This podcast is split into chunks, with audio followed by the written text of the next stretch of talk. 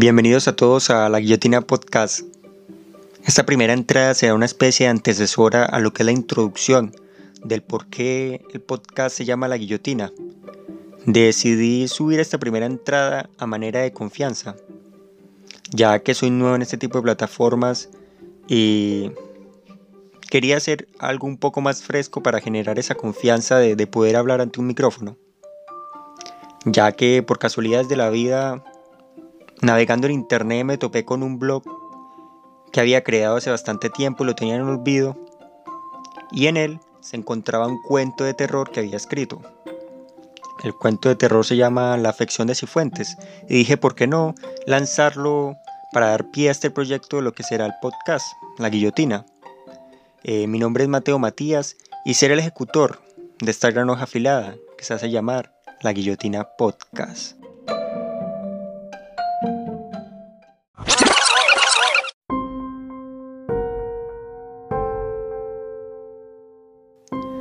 Santiago Cifuentes se encontraba postrado sobre su vieja mecedora roída por el comején del tiempo.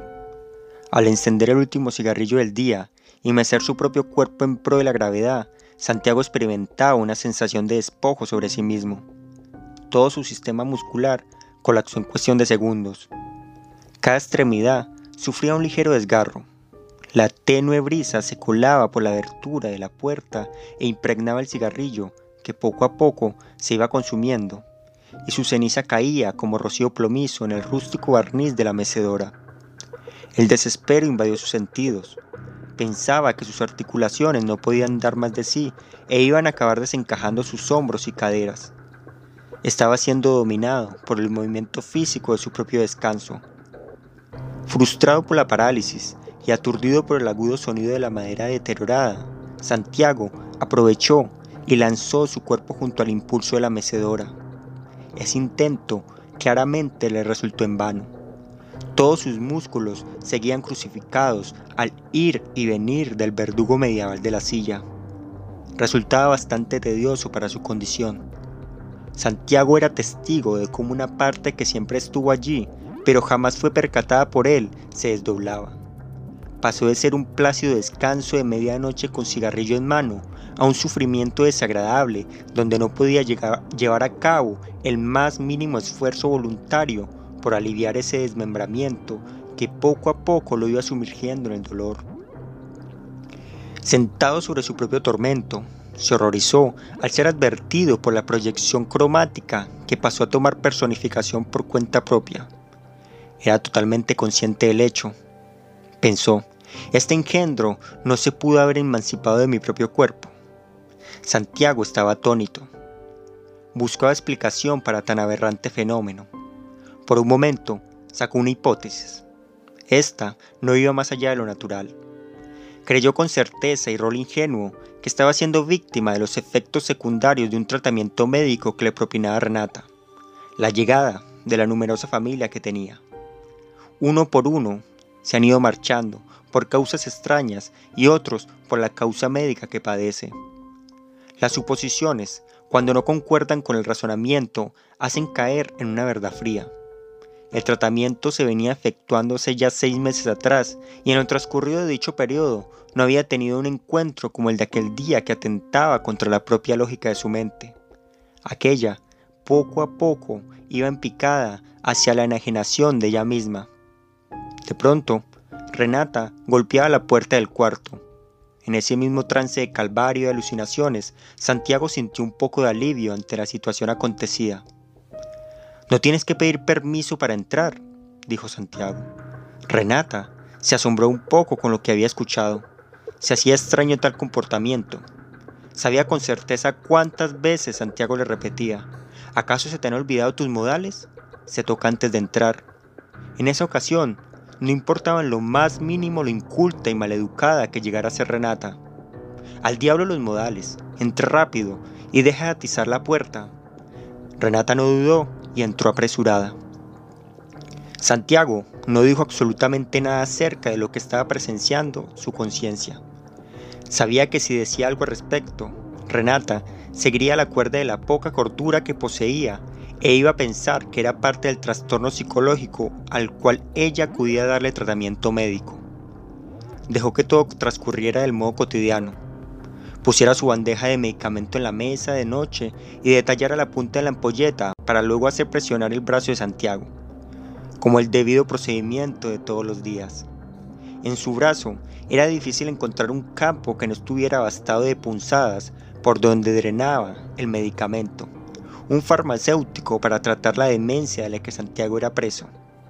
Por fin, Renata encontró un lugar en blanco donde se divisaba la arteria e inyectó la dosis después de las seis horas anteriores. Eran dos dosis por día.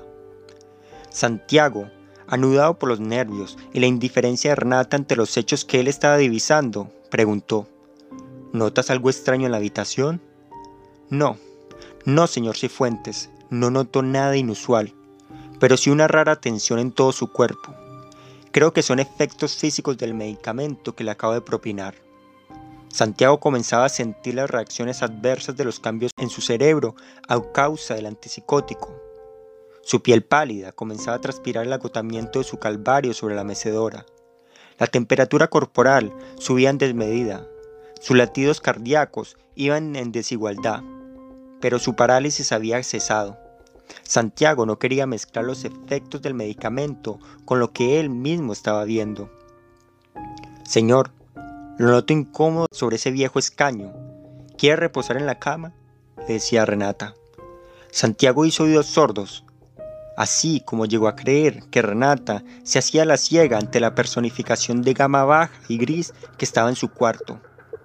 ¿Se encuentra usted bien? replicó Renata. Una vez más, fue ignorada. Renata al ver a Santiago con la mirada perdida, se puso de pie y avanzó hacia la salida del cuarto. Santiago, frustrado por no tener otro testigo de lo que sucedía, quiso sedarse y anhelar despertar cuando la estática forma de aspectos gigantescos se hubiera dignado a disolverse. Abrió la mesa de noche e ingirió varias pastillas. Los contraindicantes de una sobredosis podrían generar actitudes violentas en Santiago. Cuando Renata estaba a punto de salir del cuarto, la sombra dio su primera movida. Tomó en sus manos la aguja con la que inyectó a Santiago y acuchilló reiteradas veces la espalda de Renata, causándole una muerte fraudulenta e instantánea a la última llegada de la familia. El viento se fraguaba por la habitación y hacía mecer la silla. El resto de la madrugada solo se escuchó el rechinar de la mecedora, las termitas carcomiendo las patas de madera y el sonido de un asesinato fresco y recién ejecutado. Pasada la fría alborada, por un llamado anónimo de alguien que había escuchado gritos desesperados de una mujer que clamaba por piedad, se encontraban dos patrullas de policía en la casa de Santiago, la misma que tiempo atrás venía atendiendo el caso de la extraña desaparición de algunos integrantes de la familia de Santiago, los Cifuentes que jamás han hallado pruebas o rastros de ella. Al entrar y subir al cuarto, notaron una mecedora sin que nadie la ocupara. Cerca de la puerta percibieron un rastro de sangre que les guiaba el camino hacia el sótano. Los agentes de seguridad no se les hacía raro este tipo de escenas violentas. Pero cuando bajaron al sótano, su dotación de linterna se desplomó de sus manos y cayeron sobre un senegal de sangre que salpicó en sus botas. Quedaron totalmente perturbados con lo que se habían topado.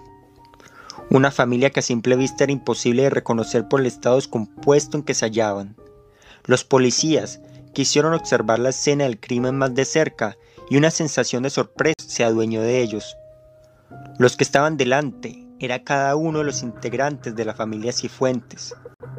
Cada uno se encontraba amarrado sobre una mecedora, con signos de una fuerte tortura. Se percataron de sus espaldas, tenían clavadas unas ampolletas, con una desconsiderada fuerza. Cuando fueron retiradas, muchas de ellas tenían las agujas dobladas. En el transcurrir de la cena, se escuchó un ruido arriba en el cuarto. Corrieron a ver qué pasaba allí a Santiago lo encontraron tendido al lado de la mecedora. El cuerpo estaba paralizado y de su boca se manifestaba un hervor blanco. Había sido víctima de una sobredosis. Los policías locales también notaron una prueba crucial de tal escena.